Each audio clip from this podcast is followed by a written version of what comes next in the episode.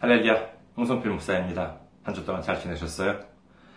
오늘 함께 은혜 나누실 말씀 보도록 하겠습니다. 함께 은혜 나누실 말씀 사무엘하 11장 1절에서 4절까지의 말씀입니다. 사무엘하 11장 1절에서 4절까지의 말씀 봉독해 드리겠습니다. 그 해가 돌아와 왕들이 출전할 때가 되매 다윗이 요압과 그에게 있는 그의 부하들과 온 이스라엘 군대를 보내니 그들이 암몬 자손을 멸하고 라빠를 애워쌌고 다윗은 예루살렘에 그대로 있더라. 저녁 때 다윗이 그의 침상에서 일어나 왕궁 옥상에서 거닐다가 그곳에서 보니 한 여인이 목욕을 하는데 심히 아름다워 보이는지라. 다윗이 사람을 보내 그 여인을 알아보게 하였더니 그가 아뢰되 그는 엘리암의 딸이요 햇사람 우리야의 아내 바세바가 아니니까 하니 다윗이 전령을 보내어 그 여자를 자기에게로 데려오게 하고 그 여자가 그 부정함을 깨끗하게 하였으므로 더불어 동침함에 그 여자가 자기 집으로 돌아가니라. 아멘. 할렐루야. 하나님을 사랑하시면 아멘 하시기 바랍니다. 아멘. 오늘 저는 여러분과 함께 믿음의 졸음운전이라는 제목으로 은혜를 나누고자 합니다. 운전을 하면서 무서운 것 중에 하나가 이 졸음운전이죠. 혹시 여러분께서는 이 졸음운전이라고 하는 것을 해보신 적이 있으신지 모르겠습니다. 한마디로 이게 졸음운전이라고 해도 이게 어디서부터 졸음운전이냐라고 하는 것에 대해서는 견해에 따라 차이가 있겠습니다만은 제가 말씀드리는 졸음운전이라고 하는 것은 아우 뭐 졸립다라고 해가지고 이렇게 졸음을 참으면서 하는 운전이 아니라 정말 깜빡하고 순간적으로나마 수면 상태에 들어가는 것을 말합니다.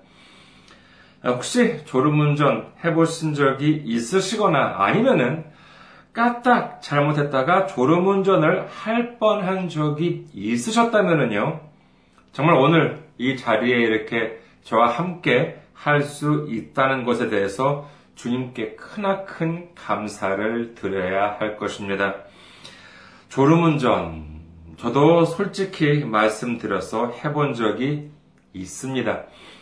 그렇다면 한국이나 이제 일본에서는 아니고요. 예전에 미국에서 살고 있을 때 해본 적이 있습니다. 아, 그거 정말 아찔합니다. 아, 미국에서 한 고속도로를 아주 그냥 밤에 심야에 달리고 있었는데 정말 깜빡 졸다가 보니까는 차선이 하나도 아니고 두 개나 이동이 되어 있는 것입니다. 얼마나 아찔한 순간이었는지 모르겠습니다. 정말 이건 진지하게 말씀드립니다만은 피곤할 때는요 무조건 휴게소에서 쉬셔야 합니다. 그렇지 않으면 정말 돌이킬 수 없는 큰 사고가 발생할 수 있다는 점을 우리는 잊어서는 안 되겠지요. 눈앞에 자 좋은 차가 있습니다. 왠지 모르게 요즘은 말씀을 전할 때마다 자동차 이야기를 많이 하는 것 같습니다만은 아무튼 좋은 차가 이렇게 한 대 생겼어요. 그렇다면 무엇을 하고 싶겠습니까? 가족들을 데리고 좋은 정말 드라이브 코스를 쌩쌩 이렇게 달리는 것. 그럼 얼마나 참 기분이 좋겠습니까? 정말 좋은 차가 생겼으니 도로 정체가 심한 곳에 한번 가보고 싶다. 그런 분은 아마 안 계시겠죠. 뭐 꼭 좋은 차가 아니더라도 어, 막히는 곳보다는 이렇게 시원하게 이렇게 뚫린 곳을 달리고 싶어하는 것이 인지상정일 것입니다. 하지만 우리 한번 생각해 보시기 바랍니다. 앞서 말씀드린 졸음 운전 어디서 하게 되나요? 꽉 막힌 곳에서 졸음 운전을 해요? 아니요. 이건 뭐 가속 페달 밟으랴, 브레이크를 밟으랴 하고 정신이 없는데 언제 졸음 운전을 할 수가 있겠습니까? 아니면 문제가 많은 자동차를 몰면 졸음 운전을 할까요? 사실 제가 얼마 전에 며칠 전에 동경에 갔다 왔을 때의 일입니다만은 목적지까지 거의 다 가서 이 기어에 좀 문제가 생겼어요. 차가 잘 안 나가는 거예요. 예, 그렇게 되니까 어땠겠습니까? 아침 새벽같이 일어나서 어, 사실 그때는 갔었는데 예, 그러니까 동경에 거의 도착해서 얼마나 피곤했겠습니까? 그래서 어, 정말 잠이 올랑말랑했던 그런 잠이 완전히 순식간에 확 달아나 버립니다. 정신이 번쩍 들더라고요. 차가 지금 여기서 한복판에서 멈춰 서버리면 어떡하나라고 하는 생각이 들었습니다. 졸음 운전은 이렇게 차에 문제가 많을 때가 아니라 오히려 이 자동차 상태가 대단히 좋을 때 하기 쉽다는 것을 우리는 또 기억을 해야 되겠죠. 그리고 또 한국이나 일본 같은 경우를 보면은요, 예를 들어서 고속도로다라고 이제 하더라도 적절하게 이렇게 커브가 아, 이렇게 되어 있는데 전문가분들의 말씀에 의하면 이는 의도적으로 이 졸음 운전을 막기 위한 조치라고 합니다. 예, 그런데 미국 같은 경우, 특히 이렇게 그 서부, 미국 서부 쪽에 그 외곽에 나 있는 고속도로를 보면은요, 정말 하염없이 일직선이 되어 있는 곳, 이런 곳을 드물지 않게 볼 수가 있습니다. 주말이나 뭐 그렇지 않으면은요, 차도 이렇게 많지가 않아요. 자, 그러면은 자동차들도 뭐 완전 뭐 쌩쌩 달리지요. 그것도 그냥 달리는 것이 아니에요. 한국이나 일본에도 아마 그런 기능이 있는 차들이 있을 겁니다만은 가속 페달을 이렇게 쭉 오랫동안 아, 똑같이 밟고 있으면은 이게 다리가 이게 좀 뻐근해집니다. 그런데 일정 정도 그 일정 정도의 가속을 해가지고요. 그러면 어떻게 하는 어떤 기능이냐라고 하면은 그래가지고 어느 정도 속도에 딱 도달을 했어요. 그러면 그때 딱 락을 걸어놓는 것입니다. 예, 그러면은 예, 그때 라를 걸어놓으면은 가속 페달에서 발을 이렇게 떼어내더라도 브레이크를 밟을 때까지 계속 그 속도로 달리게 되는 것입니다. 멋지죠? 어, 그렇게 해, 해 놓으면은요, 참 다리가 편안해요. 그리고 아주 참 편안하게 이렇게 운전을 할 수가 있습니다. 하지만 생각해 보십시오. 그렇게 해놓고, 그렇게 딱 락을 걸어 놓은 상태에서 깜빡 잠이 들었다면 어떻게 되겠습니까? 보통 졸음 운전이면은요, 잠이 든 순간 아무래도 페달에서 살짝 이렇게 좀 이렇게 떼겠죠. 예, 그러면은 어느 정도 감속도 될 것입니다. 하지만 속도를 예를 들어서 100km다 라고 이렇게 딱 100km를 딱 고정시켜 놓은 상태에서 발을 떼고 있는데 깜빡 잠이 들어서 핸들을 다른 곳으로 이렇게 틀어버렸습니다. 하지만 속도가 고정이 되어 있으니까 어떻게 됩니까? 그 속도 그대로 벗어나게 되는 것이지요. 그런 상태에서 달리다가 벗어나서 달리다가 뭔가에 부딪히거나 뒤집히거나 하면은 이건 뭐 그대로 100% 사망입니다. 그리고 또 어떤 경우에 졸음운전을 할 수 있을까요? 예를 들어서 운전 초보 때, 초보 운전 때 졸음운전을 할 수 있을까요? 저도 기억납니다만은요, 저 맨 처음에 운전할 때 그랬습니다. 아니, 어떻게 운전을 하는데 졸음이 올 수가 있냐라고 하는 것입니다. 아니, 그렇잖아요. 가속 페달도 밟아야죠. 브레이크도 신경 써야죠. 앞도 봐야죠. 사이드 미러, 백미러도 봐야죠. 그다음에 또 뭐 고속도로를 탔을 때도 마찬가지죠. 맨 처음에 고속도로를 탔을 때 느낌이 그랬습니다. 도대체 왜 이렇게 봐야 하는 것이 맞냐? 표지판도 그렇고 출구가 가까워지면 또 차선도 조금씩 바꿔가야 되고 또 속도도 봐야 되고 그리고 또 경찰차가 또 어디서 오는지 그것도 또 이제 봐야 되고 이건 뭐 좋을 새가 없습니다. 하지만 어떻습니까? 이제 어느 정도 운전에 익숙해지고 나면은 예 언제 그랬냐는 듯이 피곤하면은 나도 모르게 스르르 눈이 예, 감기곤 합니다. 근데 이렇게 보면은 참 이상하죠. 우리가 졸음운전을 언제 하게 되냐 하는 것에 대해서 이렇게 종합적으로 생각해 보면은요. 운전하기에 가장 나쁜 조건? 아닙니다. 운전하기에 가장 좋은 조건에 예, 하게 된다는 사실을 우리는 알 수 있습니다. 그렇잖아요. 길이 막힌 것도 아닙니다. 아주 뻥뻥 뚫렸어요. 그리고 귀찮게 뭐 오른쪽 왼쪽 커브도 없어요. 일직선 도로입니다. 자동차 컨디션 대단히 좋아요. 쌩쌩 잘 나갑니다. 가속 페달도 딱 고정시켜 놓을 수 있는 기능도 있어요. 얼마나 좋습니까? 그리고 운전 경력 이제 초보도 아니에요. 바로 이렇게 완벽한 상황일 때에 역설적으로 우리는 졸음운전을 하게 된다는 사실을 알 수 있죠. 오늘 본문 말씀 한번 보도록 하겠습니다. 사무엘하 11장 일단 1절부터 보도록 할까요? 사무엘하 11장 1절부터 봅니다. 그 해가 돌아와 왕들이 출전할 때가 되매 다윗이 요압과 그에게 있는 그의 부하들과 온 이스라엘 군대를 보내니 그들이 암몬 자손을 멸하고 라빠를 애워쌌고 다윗은 예루살렘에 그대로 있더라. 당시 다윗의 나이를 대략 한 50 정도라고 신학자들은 보고 있는 것 같습니다. 한 50살 정도죠. 젊은 날에는 오랜 세월 동안 사울한테 쫓겨가면서 도망다녔던 고달픈 시기를 보냈던 다윗. 그러나 그는 나이 서른에 왕이 되어서 이스라엘과 유다를 다스렸고 하니, 다스렸다고 하니, 그의 나이 50이라고 하면은 이제 왕위에 오른 지도 20년이나 아, 되었습니다. 그의 권력은 확고 부동했으면 누구도 그의 자리를 넘보는 사람은 없었습니다. 그리고 휘하에는 유능한 장군들이 있었지요. 다윗과 그들은 그동안 몇 년 동안 그 주변국들을 공략을 해서 이제는 이스라엘에 대해 직접적인 위협이 될 만한 나라들은 없었습니다.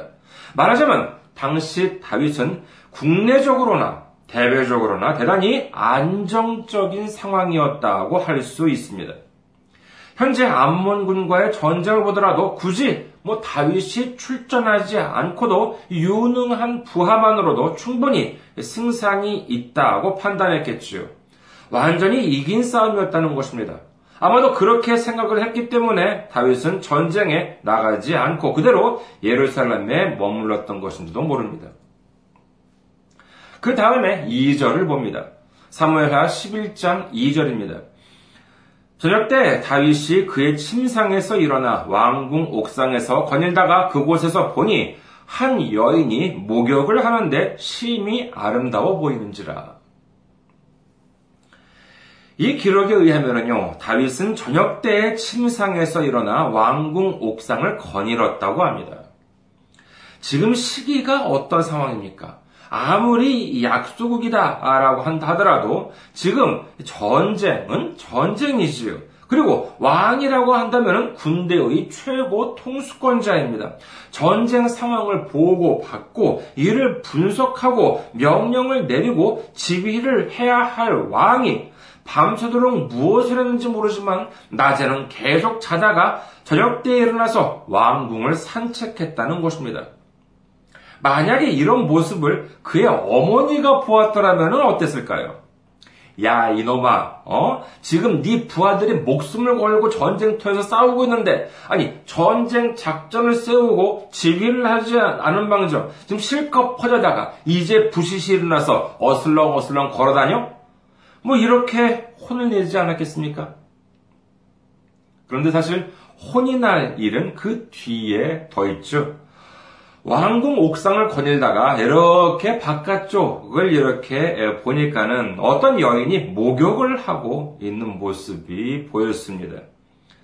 당시 고대 근동 지방에는요, 집 앞마당에서 이렇게 목욕을 하는 것이 일반적이었다고 합니다. 그러니 위쪽 높은 곳에서 이렇게 내려다보면 그 안이 보일 수도 있는 것이었겠지요. 더구나 왕궁이라고 하니 예, 정말 이렇게 일반 주택보다 높았으리라라고 하는 점은 쉽게 추측이 가능합니다.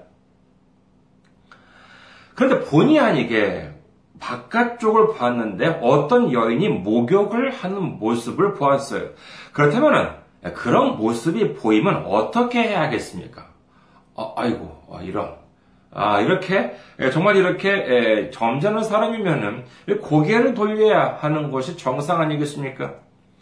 하지만 딱한 우리의 이 다윗은 어땠습니까? 그 모욕하는 여인을 가만히 보고 있었습니다. 그러면서 아, 참 아름답네.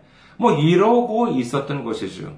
요즘 같은 세상에서는 이것만으로도 충분히 범죄감이라고 할 수 있을 것입니다. 자, 근데 문제는 여기서 그치지 않지요. 다음 구절을 봅니다. 사무엘하 11장 3절입니다. 다윗이 사람을 보내 그 여인을 알아보게 하였더니 그가 아뢰되 그는 엘리암의 딸이요 햇사람 우리아의 아내 바세바가 아니니까 하니 이 말을 보면 참 흥미롭습니다. 다른 번역문을 보더라도 다 이런 식이에요. 아, 그냥 아, 저 여인은 우리아의 아내 바세바입니다가 아니라 우리아의 아내 바세바가 아닙니까? 라는 것입니다. 먼저 이 바세바의 남편인 우리아라고 하는 사람이 어떤 인물인가에 대해서 먼저 알아보겠습니다. 그는 햇사람이라고 하는데 이는 이방입니다. 이 이방인입니다. 네, 그런데 아마도 개종을 해서 이 이스라엘 군대에 있었던 것으로 여겨집니다. 그리고 우리아는요, 군대에서 일반 사병이 아니었습니다. 말하면 쫄병이 아니었던 것이에요. 사무엘하 23장 39절에 의하면요, 햇사람 우리아는 이스라엘 전체 군대에서 37인 용사 중 한 사람이었다고 합니다. 당시 이스라엘 군대의 수가 대략 80만에서 110만 명 정도라고 하는데 이게 어느 정도인지 혹시 감이 잡히십니까? 80만에서 110만 정도의 군대. 참고로 인터넷으로 알아보니까는요, 2017년 한국군의 군대의 수는, 군인 수는 61만 8천 명 정도라고 합니다. 그러니까는 당, 지금 현재 한국 군인보다도 당시 이스라엘 군인이 더 많았다는 것이 되겠죠. 자, 그리고 한국의 61만 8천 명 정도라고 하는데 그 중에서 별을 단 이른바 어, 군대 군 중에서 최고 간부급이죠 장성급을 보면은 몇 명 정도가 있냐라면 대략 한 400명 정도가 지금 한국에 있다고 합니다. 62만 명 음, 정도 되는 한국군 중에서 400명 정도 안에 들어가도 정말 대단히 높은 장군이잖아요. 대단히 높은 지위라고 할 수 있습니다만은 당시 이스라엘군은 아까 말씀드렸듯이 이보다 더 많은 80만에서 110만 명 정도의 병력 중에서 서열 37위 이 안에 들었다고 한다면 이는 뭐 대단히 높은 그 군대 중에서도 뭐 최고위급에 해당되는 간부라고 할 수 있을 것입니다. 여기서 우리가 아, 생각할 수 있는 점은 무엇인가 하면은 그, 그, 그 정도의 고위급 장군인 우리아였다고 한다면요. 당연히 이 다윗도 우리아를 알고 있었을 것이요. 더 나아가 우리아의 아내 바세바도 알 수 있었을 것이라는 점입니다. 이는 단순히 제 추측이 아니에요. 다윗이 사람을 보내서 어, 저기 목욕을 하고 있는 아름다운 여인이 누구인지 알아보라고 했더니 그 사람이 뭐라고 했다고요? 예.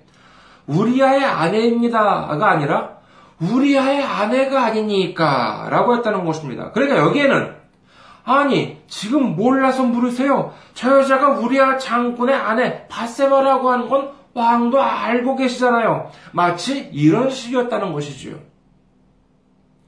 근데 여기에는 또 다른 생각의 교차가 이루어지는 것을 느낄 수가 있습니다. 누구는 이렇게 말합니다. 아, 무리 지금 현대의 대통령이나 총리의 권력이 막강하다 하더라도 옛날 왕들에 비하면 아무것도 아니다. 이렇게 이야기하는 분도 어, 계십니다. 여러분께서는 어떻게 생각하세요? 물론 뭐 이 점은 그 기준에 따라서 어, 달라지지 않을까 합니다만은 생각해 보면은 뭐 이 말도 아주 틀린 것은 아닌 것 같습니다. 예를 들어서 지금은 뭐 아무리 대통령이다, 아, 총리다 한다 하더라도 예, 돈이나 여성에 대한 문제가 만약에 터진다라고 하면 이는 큰 타격이 아닐 수 없겠죠. 아, 하지만은 옛날의 권력자라고 한다면은 얻을 수 있는 대표적인 것이 바로 이 돈과 그 다음에 여자라고 할 수 있었을 것입니다. 사무엘하 5장 13절에 보면요. 다음과 같은 기록이 나옵니다. 사무엘하 5장 13절. 다윗이 헤브론에서 올라온 후에 예루살렘에서 처첩들을 더 두었으므로 아들과 딸들이 또 다윗에게서 나니. 그가 몇 명의 처첩을 두었는지 명확하게 나오지는 않습니다만은 왕이었던 그가 단순히 처첩을 많이 두었다는 것만 가지고 죄다라고는 성경에 기록되지는 않았습니다. 그의 아들 솔로몬의 경우에는 더 구체적인 숫자가 나오는데 열왕기 상 11장 3절에 보면 다음과 같이 기록합니다. 열왕기상 11장 3절 왕은 후궁이 700명이요 첩이 300명이라 그의 여인들이 왕의 마음을 돌아서게 하였더라. 그러니까 후궁 700명, 첩이 300명이라고 하면은 도합 1000명이라고 하는 숫자가 나옵니다만은 여기서도 솔로몬의 죄악을 단순히 후궁이나 첩을 많이 두었기 때문에 이것이 아니라 이방 여인들이 가지고 있었던 우상들을 이 솔로몬한테도 이렇게 숨기게 했는데 이것을 허용을 했다라고 한다는 것을 하나님께서는 문제시 하셨던 것이지요. 하지만 바세바의 경우는 달랐습니다. 그 이유는 간단하지요. 그녀는 이미 다른 사람의 아내였기 때문입니다. 주시하시는 바와 같이 10계명 중에서 마지막 계명이 있지요. 어, 출애굽기 20장 17절에 있습니다. 출애굽기 20장 17절 내 이웃의 집을 탐내지 말라. 내 이웃의 아내나 그의 남종이나 그의 여종이나 그의 소나 그의 나귀나 무릇 내 이웃의 소유를 탐내지 말라라고 하나님께서는 말씀하셨습니다. 제왕이 아무리 많은 처첩을 두든 후궁을 두든 문제가 되지는 않습니다만은 다른 사람의 아내를 탐한다는 것 이것은 아무리 제, 제왕이다 한다 하더라도 큰 죄였던 것이지요. 다윗의 그 부하는 왕이 그 여인의 모욕하는 모습을 보고 어, 누군지 알아보라 라고 말을 했을 때 아하 이미 왕은 그 여인에게 마음이 있구나 라고 하는 사실을 알아차렸을 것입니다. 왕은 아맘리에 그 부하한테 야 저 여인 나한테 데려와 라고 말하거나 말하고 있는 것이나 다름이 없었던 것이죠. 하지만 부하는 왕에게 아맘리에 또 말합니다. 왕이시여 아무리 왕이라 하더라도 이러시면 안 됩니다. 왕도 아시다시피 저 여인은 우리야 장군의 아내가 아니지 않습니까? 그러나 한 번 유혹이라고 하는 덫에 사로잡힌 이 다윗은 막무가내입니다. 결국 자신의 권력을 이용해서 자신의 최측근인 우리야 장군의 아내를 빼앗고는 그것도 모자라서 충신 우리야 장군을 전쟁터에서 일부러 죽도록 만들어버리고 맙니다. 이 죄가 얼마나 큽니까? 결국 이 결과 다윗과 바세바 사이의 첫 아이는 죽게 되지요. 그리고 그 집에서의 불행은 이어집니다. 다윗의 아들 암논이 배다른 누이 동생 다마를 하죠. 성폭행을 합니다. 이에 분을 품은 오라버니 압살롬은 암논을 죽입니다. 그리고 나중에는 그 압살롬이 다윗을 향해 쿠데타를 일으키게 되죠. 그리고 다윗은 광야로 도망을 치게 됩니다. 그리고 끝내는 이 압살롬마저도 비참하게 죽음에 이르게 되고 맙니다. 이 얼마나 피비린내 나는 가정사 역사입니까? 잠언 7장 22절에서 23절에 보면은요, 유혹에 끌려가는 사람을 다음과 같이 묘사합니다. 젊은이가 곧 그를 따랐으니 소가 도수장으로 가는 것 같고 미련한 자가 벌을 받으려고 쇠사슬에 매이러 가는 것과 같도다. 필경은 화살이 그 간을 뚫게 되리라. 새가 빨리 그물로 들어가되 그의 생명을 잃어버릴 줄을 알지 못함과 같으니라. 하나님께서 자신의 마음에 맞는 자라고까지 하신 다윗도 이와 같은 엄청난 범죄를 저지르게 되는 이유가 무엇입니까? 그렇습니다. 바로 믿음의 졸음 운전 때문이었습니다. 자신의 권력 기반도 확고하고 돈과 명예도 넘쳐납니다. 누구도 자신을 위협하지 않습니다. 이와 같은 탄탄대로 정말 커브도 없는 일직선 도로에서 졸음 운전이 발생하는 것입니다. 우리가 자동차에 타고 있는데 운전하는 사람이 꾸벅꾸벅 좋은다고 생각해 보십시오. 그러면 우리는 어떻게 해야 되겠습니까? 그렇죠. 흔들어서 깨워야 하는 것입니다. 그렇다고 뭐 길이 안 막히고 뻥뻥 뚫리기만 한다고 좋은 것은 아니지요. 항상 긴장된 상태라면 졸음이 안 오도록 할 수가 있습니다. 다윗도 보세요. 뭐 나라가 평화롭다고 항상 이렇게 위협되는 위협 그런 죄를 저지르는 것은 아니었습니다. 하지만 이 긴장이 풀린 상태에서 해이해진다면 이는 아무리 하나님의 사람 다윗이라 한다 하더라도 언제든지 졸음 운전에 빠질 수가 있다는 것을 우리는 잊어서는 안 될 것입니다. 하나님께서는 우리가 사고를 일으키기를 원하고 계실까요? 아니요. 그럴 리가 없습니다. 그런데 우리가 운전하고 있는데 깜빡깜빡 이렇게 졸아요. 그러면 어떻게 하실까요? 예, 흔들어서 깨우십니다. 얘야, 어서 일어나! 빨리 일어나서 앞을 봐! 그렇지 않으면 큰일 나! 이러시는 것입니다. 이것이 바로 때로는 우리에게 시련으로 닥쳐올 때도 있고, 또는 때로는 징계로 느껴지기도 하는 것입니다. 하지만 히브리서 히브리서 12장 6절에서 8절은 다음과 같이 기록합니다. 히브리서 12장 6절에서 8절 주께서 그 사랑하시는 자를 징계하시고 그가 받아들이시는 아들마다 채찍질하심이라 하였으니 너희가 참음은 징계를 받기 위함이라. 하나님이 아들과 같이 너희를 대우하시나니 어찌 아버지가 징계하지 않는 아들이 있으리요. 징계는 다 받는 것이거늘 너희에게 없으면 사생자요 친아들이 아니니라. 라고 성경은 말씀하십니다. 우리가 운전하다가 졸고 있어요. 그런데 주님께서 나를 안 깨우신다? 그러면 나는, 하나님께서는 나를 죽기를 바라고 계신 것이죠.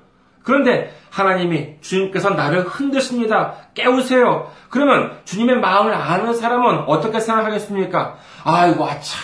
이 믿음 안에서 이 긴장에 풀려서 잘못하면은 주민을 잊고 주님을 잊고 큰 사고를 일으킬 뻔했어요. 아, 정말 감사합니다, 주님. 이렇게 생각을 하겠지요. 하지만 무조건 주님께서 주시는 시련을 싫어하는 사람들, 그러면 그런 사람들은 어떻게 생각하겠습니까? 아이, 참, 하나님, 기분 좋게 자고 있는데 왜 이렇게 날 참 귀찮게 부려요? 참 신혼질나게. 이러면 어떻게 됩니까? 예, 큰 사고를 일으키게 될지도 모르는 노릇이지요. 그래서 성경은 뭐라고 말씀하십니까? 골로새서 4장 2절. 보면은요, 기도를 계속하고 기도에 감사함으로 깨어 있으라 라고 말씀하십니다. 우리는 믿음 안에서 항상 깨어 있어야 하는 것입니다. 우리 앞에 시련이 다가오고 있습니까? 삶이 힘드십니까?